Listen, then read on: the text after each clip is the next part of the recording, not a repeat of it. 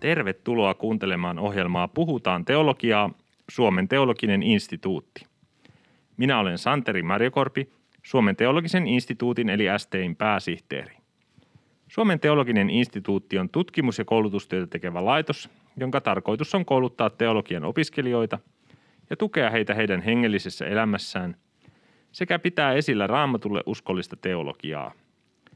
STI tekee luterilaisen kirkon ja Suomen hengellisen kentän tulevaisuuden kannalta merkittävää työtä. Tutustu toimintaamme osoitteessa sti.fi ja seuraa STItä Facebookissa, Instagramissa ja YouTubessa. Tänään puhutaan islamin ja kristinuskon jumalakäsityksistä. Mukana tässä ohjelmassa on teologian tohtori Martti Vahtoranta. Tervetuloa mukaan. Kiitos. Kerrotko lyhyesti taustastasi ja etenkin niiltä osin, että mitä kaikkea olet tämän, juuri tämän päivän teeman tiimoilta tehnyt, jotta vähän tiedämme, kuka meillä on täällä puhumassa?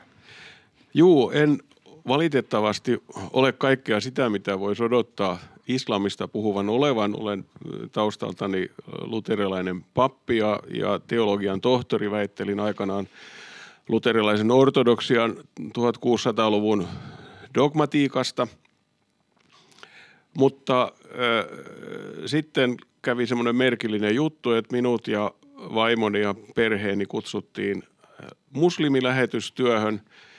Olimme kansanlähetyksen lähettäjä Saksassa ja se tehtävä, joka minulle annettiin silloin sitten jo vähän varttuneena ja, ja viittavaille valmiina tohtorina, ei ollut niinkään lähteä kaduille ja kujille huonon turkin kielen avulla tavoittamaan muslimisiirtolaisia, vaan tehtäväksi anto oli perustaa pieni, mutta hyvä eh, teologinen instituutti, vähän niin kuin tämä, jossa nyt tätä haastattelua tehdään, mutta vielä paljon pienempi, jonka tarkoituksena oli paneutua islamiin nimenomaan teologisessa mielessä ja, ja teologian keinoin – jotta tällä tavoin oppisimme lähetystyössä ymmärtämään, mitä, milloin ja, ja miksi muslimeille puhutaan, mistä keskustellaan, koska aikaisemmat kokemukset suomalaisesta muslimilähetystyöstä olivat paljastaneet sen, että ne menetelmät, joilla lähetystyötä siihen asti oli tehty, eivät oikein toimineet islamin kanssa. Islam on semmoinen tasavertainen vastustaja tai sanokaamme tasavertainen keskustelukumppani. Se on korkeauskonto, se on kirjauskonto, sillä on pitkä hieno filosofinen traditio, sillä on mahtavia muistoja islamin kultaajan valtakunnasta ja, ja tällä tavalla. Ja tässä ominaisuudessa sitten työni oli, oli aika usein meni sillä tavalla, että, että mua kutsuttiin luennoimaan jostakin aiheesta eri paikkoihin ja paneuduin siinä sitten siihen ja, ja näitä sitten luentoja joitakin olen parin kirjan verran, pienen kirjan verran myös julkaissut. Tänään, ja, tänään siis käsitellään tätä islamia ja kristiuskon jumalakäsitystä, niin lähdetään näistä ihan nimityksistä liikkeelle. Eli islamilainenhan kutsuu Jumalaa nimellä Allah ja kristitty, jos Suomessa ollaan, niin puhuu vain Jumalasta – Onko näillä termeillä joku ero? Tarkoitanko niillä samaa vai eri asioita? Mist, mitä ne kertovat? No siis Allah-sana on, on arabia ja se on, voisi suomata niin kuin saksaksi der Gott tai, tai englanniksi the God, eli määrätty muoto yleistä Jumalaa tarkoittavasta sanasta. Sen juuret lienevät kyllä arabialaisen kansan, moni, monijumalaisen kansanuskon ylijumalasta, vähän samaan tapaan kuin meidän käyttämämme sana Jumala. Eli siinä mielessä on aivan perusteltua, että monissa raamatun käännöksissä, kristillisissä raamatun käännöksissä käytetään tätä sanaa, jota myös arabikristityt käyttävät Jumalasta ihan samaan tapaan kuin muslimit. Toisaalta on niitä, jotka pitävät sitä vääränä, vaan ajattelevat, että sillä tavoin se käsitys Jumalasta assosioituu nimenomaan islamin tavalla ymmärrettyyn Jumalaan. Ongelmana esimerkiksi turkkilaisessa miljöissä, jota hiukan tunnen, on ollut se korvaava sana tanre, joka sekin on alun perin pakanallinen Jumalan nimitys. Eli tämä kysymys Jumalan nimestä kuvastaa erittäin hyvin sitä keskustelutilannetta, jossa me muslimien kanssa olemme yhtäältä hyvin, hyvin lähellä toisiamme, toisaalta sitten taas kaukana. Mutta niin kauan kuin puhutaan Jumalasta isolla jillä, me muslimit ja kristityt, me ymmärrämme, ketä tarkoitetaan, vaikka me sitten määrittelemmekin tämän Jumalan eri tavoin. No niin, tänään sitten lähdetään määrittelemään sitä, että mitä, mitä näillä termeillä tarkoitetaan ja mitä tarkoitetaan Jumalalla kristiuskossa ja islamissa. No aika usein ensimmäinen sellainen määritelmä, mitä islamista tulee vastaan, sanotaan, että se on tämmöinen äärimmäisen monoteistinen uskonto. Mitä se oikeastaan tarkoittaa islamin kohdalla? No sanotaan näin, että äh, vähän kauempaa katsottuna äh, islam, kristinusko ja juutalaisuus, kaikki kolme sanovat uskovansa yhteen Jumalaan ja julistavat Jumalan ykseyttä. Islamin omaan itseymmärrykseen kuuluu kertomus Muhammadista, joka eli pakanauskonnon parissa ja oli samaan aikaan uskonnollinen etsijä, joka oli saanut vaikutteita kristityiltä ja, ja, ja juutalaisilta. Ja, ja hänen koko Koraniakin läpäisevä ajatus on nimenomaan niin kuin taistelu sitä polyteismia vastaan, että Jumala on yksi. Mutta tässä ollaan myös juuri sen suuren kysymyksen äärellä, miksi me ylipäätään teemme lähetystyötä muslimien kanssa, jos he kerran jo tuntevat Jumalan. Ja, ja siinä, siinä niin kuin islamilaisen Jumalan ykseys, ykseyskäsitteen pohjalta on mahdotonta ajatella, että yksi Jumala voisi olla kolme persoonaa se, millä, kuinka vähän islam alun perin on edes ymmärtänyt kristillistä kolminaisuusoppia, näkyy esimerkiksi siinä, että joskus saatetaan sanoa, että kristittyjen mielestä on olemassa Jumala on isä, poika ja neitsyt Maria. Tai sitten he sanovat, että minkä tähden kolmi persoonainen Jumala on, on mahdottomuus – että nehän alkavat sitten heti riidellä toistensa kanssa ja taistella vallasta. Eli mä nyt vähän ennakoin jo ehkä sitä, mitä mä myöhemmin sanoisin. Minun näkemykseni mukaan islam on kristillis, juutalais, pakanallis taustalta nouseva uskonto, jota voisi ehkä sanoa hienoimmaksi uskonnoksi, jonka ihmiset on kehittänyt.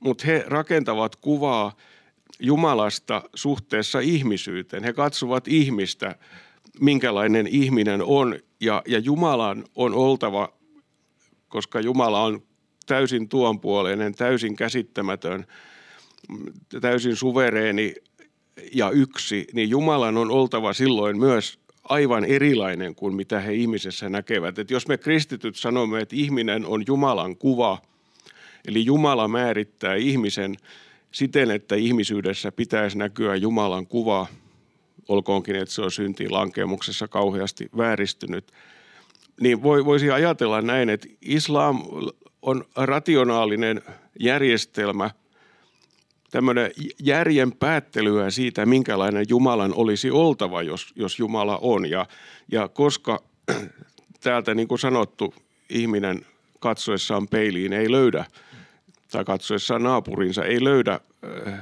Jumalalle arvollista olemista ja, ja olentoa, niin Jumala on määriteltävä sitten toisella tavalla. Tässä tulikin aika monta asiaa, joihin voisin tarttua, mutta varmaan palataan tuohon kolminaisuuteen vielä laajemminkin tässä, mutta lähdetään ihan liikkeelle siitä ensimmäisestä Jumalan persoonasta, eli luo, isästä luojana, niin eikö ole kuitenkin näin, että Allah on yhtä lailla luoja islamissa ja, ja siinä niin kuin luomisuskossa ollaan, ollaan samalla kentällä. E-, ehdottomasti näin, ja se, se koskee myös sitä, mitä luterilaisuudessa nimitetään Jumalan vasemman käden työksi edelleenkin myös niin kuin, niin kuin lainaluetta elämässä, tässä empiirisessä koetussa elämässä. Se on jopa hämmentävää, kuinka niin kauan kuin pysytään luomiseen liittyvissä asioissa – niin me muslimi, muslimit ja kristityt saattavat ihan hämmentävällä tavalla kokea kuuluvansa yhteen. Ja jos siihen otetaan lisäksi se uskonnollinen ulottuvuus, jossa siis Jumala antaa lakinsa, niin islamissakin tullaan herätykseen. Islamissa on jopa herätysliikkeitä.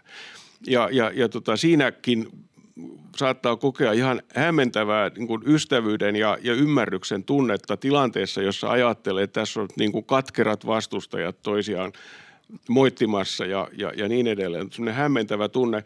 Tai esimerkiksi, mä olen siis itse tutkinut 1600-luvun suuren teologin Johan Gerhardin ajattelua, joka, joka siis ammensi tai käytti siihen aikaan niin kuin työkaluna aristotelista metafysiikkaa, niin kuin koko kristikunnan kenttä siihen aikaan määrittäessään keskustellessaan esimerkiksi Jumalasta.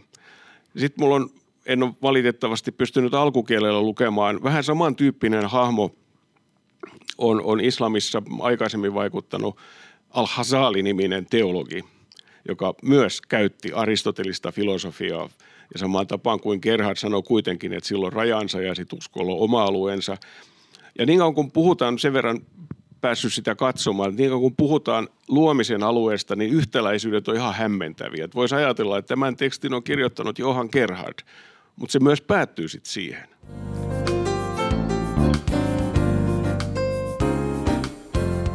Kuuntelet ohjelmaa Puhutaan teologiaa, Suomen teologinen instituutti. Minä olen STin pääsihteeri Santeri Marjokorpi ja vieraanani on teologian tohtori Martti Vaahtoranta – Puhumme tänään islamin ja kristinuskon jumalakäsityksistä. Tuossa mainitsit, että luomisen osalta ollaan, ollaan aika niin kuin pitkälti samoilla linjoilla, mutta eikö siinä ole kuitenkin myös vähän eroa, että mainitsit jo tuossa, että kristiuskossa ihminen on Jumalan kuva, me voidaan luonnosta jotain päätellä Jumalasta. Ja Paavalikin viittaa siihen, että Jumalan ominaisuudet on tiedossa jollakin tavalla. Mutta onko islamissa näin vai onko, meneekö siinä se, tuleeko siinä jotain eroa sitten? Mä en uskalla sanoa, että ei koskaan missään olisi näin. Islaminkin teologinen ja filosofinen historia on pitkä ja monivivahteinen. Mutta se kuva, joka minulle on syntynyt islamista, on, on että tässä asiassa paljastuvat ne ongelmat, joita tämmöinen inhimillisesti ymmärretty ykseyskäsitys synnyttää. Eli äärimmäisessä, sanotaan näin, että islamissa Jumala on tavattoman suuri – yhtä aikaa kaikkialla läsnä oleva, toisaalta ei missään. Jumala on, on, on käsittämätön ja ennen kaikkea hän on suvereeni myös. Hän voi tehdä mitä ikinä hän koska tahansa haluaa. Siinä ei ole ihmisellä nokan koputtamista.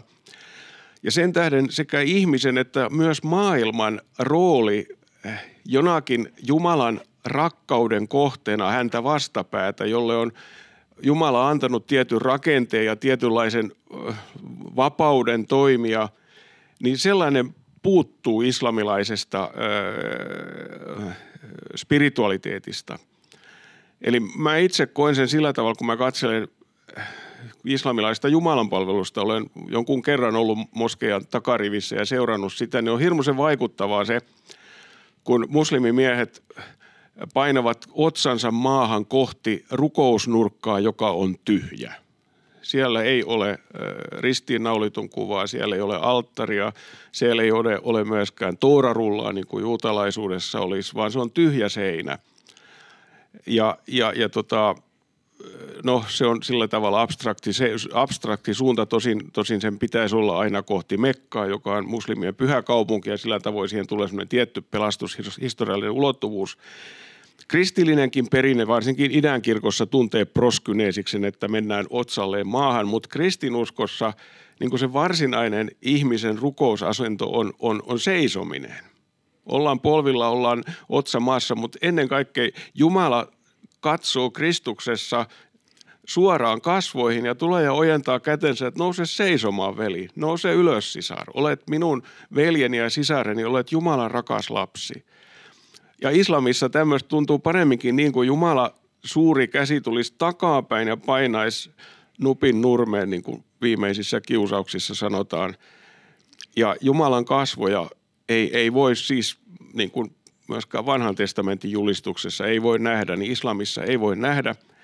Ja äärimmilleen tämä ajatus Jumalan suvereniteetista ja, ja, ja tota, niin kuin maallisen elämän ö, sattumanvaraisuudesta noin tai Jumalasta riippuvaisuudessa joka ylittää reippaasti aika pitkälle tähän suuntaan menevän Lutherin sidotun ratkaisuvallankin. Edes aikaa ei varsinaisesti ole, että Jumala luo niin kuin äärettöminä nyt hetkinä aina uudelleen todellisuuden. Esimerkiksi jos pudotetaan kivi, niin Jumala luo kiven siihen pudottajan käteen, sitten hän luo sen kiven milli, milli, millin miljoonasosan verran alempana ja näin edelleen ja näin päin, ikään kuin, niin kuin loputtomina kuvien jaksona elokuvassa. Eli niille ei ole mitään semmoista niin kuin Jumalan niille antamaa omaa eksistenssiä, vaan se, se on jatkuvasti tällä tavoin niin kuin Jumalan luomistyöstä riippuvainen. Eikö tuo poista sitten myös kaiken kausaliteetin täältä luonnosta, että mitään ei voi päätellä, koska Jumala voi milloin tahansa luoda mitä tahansa ja tehdä asiat miten tahansa? Täsmälleen näin. Täsmälleen näin äärimmilleen vietynä. En usko, että islamin enemmistö edustaa tätä näkemystä, mutta mm. tämmöinen tunnetaan muistaakseni Al-Hazalilta tai, tai niin kuin klassisesta islamilaisesta teologiasta. Tästä päästäänkin sitten kysymyksiin siitä, että miten voi vaikkapa luottaa Jumalan lupauksiin, jos hän on niidenkin yläpuolella, jos hän on kaiken yläpuolella ja, ja tota, voi milloin tahansa niin kuin päättää mitä tahtoo, tahtoo eikä ole sidottu edes, edes niihin omiin lupauksiin, jos hän on niin suvereeni. Onko, onko, se, onko tämmöinen hyvä kysymys muslimille kysyä, että miten sinä pystyt luottamaan Allahin lupauksiin? Tämä on siis se, tämä on se peruskysymys. Et sanotaan näin, että olen se itse kokenut erässä oikein mukavassa keskustelussa erään manhaimilaisen muslimiherätysliikkeen moskeijan kahvihuoneessa. Olen kuvannut sitä STIssä julkaistussa kirjassa. Kirjassa, jos puhutaan lähetyksestä ja dialogista, jossa, niin kuin aikaisemmin sanoin, vallitsemme yllättävän niin kuin uskonnollisten ihmisten yhteyden tunne. me kummatkin tajuttiin se, mikä, on islam, mikä oikeastaan eniten yhdistää islamia ja kristinuskoa, on se ajatus, että Jumala on jokaisen meistä luonut, antanut elämän lahjan, antanut käskyt, joiden mukaan se elämä pitäisi viettää, elää, ja meistä jokaisen hän kutsuu erikseen eh, tuomiolle, kun tullaan.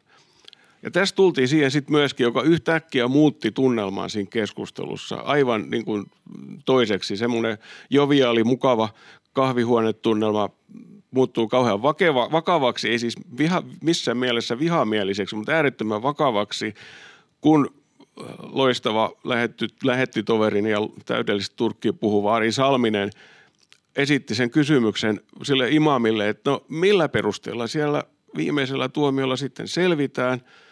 Niin imami vähän puolusti, no, no sillä tavalla, että täytetään Jumalan käskyt. Ja sitten Ari kysyi, mutta onnistuuko se jysde jysde? Meneekö sataprosenttisesti?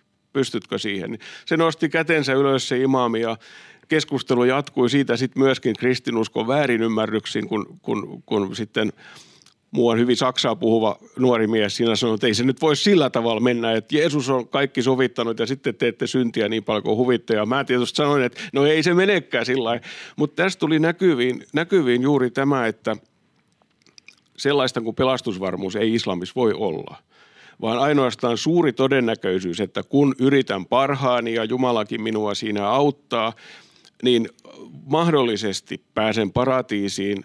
Ja siinä on myös se ajatus, että Jumala ei ole semmoinen, usein sanotaan, että islamissa on vihainen Jumala ja, ja, ja tota, niin kuin pelottava Jumala, mutta Jumala ei islamissa, Jumala on enemmänkin suvereeni kuin vihainen. Jumala ei samalla tavalla vihaa syntiä, kun, kun me tiedämme, me kristityt tiedämme Jumalan vihaavan – vaan, vaan Jumala voi myöskin katsoa läpi sormien. Tänään on hyvä päivä, pääset paratiisiin, mutta kukaan ei voi syyttää häntä siitä, vaikka koko elämänsä uskollisesti ja ankarasti kilvoitellut askeetti tai, tai, tai islamin puolesta kuollut tai muuten, niin no siihen itse asiassa monet uskovat, että marttyyrit pääsevät suoraan taivaan paratiisiin. Mutta sanotaan näin, että semmoinen paras tuntemasi muslimi ei ehkä sittenkään pääse sinne paratiisiin. Jumala on käsittämätön, Jumala on suuri, Jumala on suvereeni. Eli ei ole sellaisia Jumalan lupauksia, jotka Kristuksessa ovat kyllä, vaan, vaan on ehkä. Aivan. Ja varmaan se hyvin keskeinen ero tulee, just, tulee myös sitten tähän ilmoituskäsitykseen, että Kristuksessa on kyllä. Kristus ilmoittaa meille Jumalan kristiuskon mukaan ja islamissa se on Korani. Haluaisitko näitä vielä vähän eritellä, että miten, miten se Jumala niin kuin meille puhuu ja toimii täällä ihmiskunnan historiassa? Se on islamin semmoinen yksi muutamista perusongelmista on se kysymys, että millä tavoin Jumala sitten voi mitenkään edes olla yhteyksissä ihmisten kanssa. Mehän uskomme, että Jumalan lihaksi tulo, inkarnaatio, sanan lihaksi tulo näkyy jo siinä, kun Jumala vanhan liiton aikana puhuttelee ihmisen äänellä ihmisiä, eikä niin kuin vihansa tulessa hävitä heitä – mutta islamissa ei ole, tähän ei ole oikeastaan mitään ratkaisua. Mun mielenkiintoista nähdä, kun Koranissa, joka palautuu pitkälti juutalaiskristilliseen traditioon. Siellä on montakin polunpäätä. Jeesuksesta puhutaan sanana ja, ja henkenä, Jumala henkenä ja niin edelleen, mutta ne katkaistaan aina, koska se ei sovi siihen ideaan Jumalan tuonpuoleisuudesta. Ja sen tähden vaikka se on itsessään siis filosofisesti ongelmallinen ajatus, muslimit ajattelevat, että Jumala on ilmoittanut itsensä kirjassa, kirjana, eli Koranina, joka on niin kuin Jumalan puhetta se Kuran. Ja, ja, ja tota, se ei ole syntynyt muslimien käsityksen mukaan samalla tavalla kuin me tiedämme raamatun syntyneen. Moni, monin eri tavoin, joskus Jumalan suorana saneluna, joskus huolellisena historiallisena tutkimustyönä, joskus säilyneenä runoina ja niin edelleen, vaan, vaan se on ikään kuin voisi ajatella, että se tosiaan ei se tipahtanut kirjana taivaasta, se saneltiin, mutta on muslim-islamissa on, on semmoinenkin ajatus, että, että taivaassa on semmoinen luomaton alkukoraani, joka vuorostaan on sitten jo oikeastaan islamin jumalakäsityksessä ongelma, että kuinka voi olla jotakin luomatonta, joka ei ole Jumala. Ja tässä on yksi niistä polunpäistä, joilla islamin kanssa keskustellessa voisi lähteä sanomaan, että, että ei siellä ole kirjaa, vaan siellä on ikuinen sana, joka tuli lihaksi. Hyvä. Jos ihan loppuun vielä tiivistäisit niin kuin ne keskeiset, mikä on niin samaa islamin ja kristiuskon jumalakäsityksessä, mitkä on ne keskeiset erot? Vielä semmoinen, että jää, jää niin kuin kuulijalle helposti mieleen. Sama on usko Jumalan ykseyteen ja siihen, että Jumala on luoja, lainlaatija ja, ja hän, joka äh, asettaa meidät tilille elämästämme elämästä. Ja eri, ero, ero, eroja siinä on, on se, että Jumalan – viha ei ole niin täydellistä eh, kuin me sen ymmärrämme ja näemme. Ja että Jumalan ykseys kristinuskossa tarkoittaa suhdetta, ykseyttä muodostavaa suhdetta kolminaisuuden personien kanssa välillä ja että Jumalan olemus enemmän kuin suvereenisuus on rakkaus. Ja se rakkaus on jotakin, joka haluaa ei vaadi, ei, ei niin kuin automaattisesti synnytä luotua maailmaa, mutta joka toteuttaa olemusta luomalla maailman ja siihen ihmisen omaksi kuvakseen. Kiitos Martti Vahtoranta, kun tulit meille vieraaksi ohjelmaamme. Kuuntelit ohjelmaa Puhutaan teologiaa, Suomen teologinen instituutti. Minä olen Santeri Marjokorpi. Koulutamme STIssä teologian opiskelijoita ja pidämme esille raamatulle uskollista teologiaa – Mikäli haluat, että kirkoissa, herätysliikkeissä ja hengellisissä järjestöissä on tulevaisuudessakin raamatulle uskollisia työntekijöitä, tule tukemaan toimintaamme osoitteessa www.sti.fi. Kiitos kun olit tänään mukaan.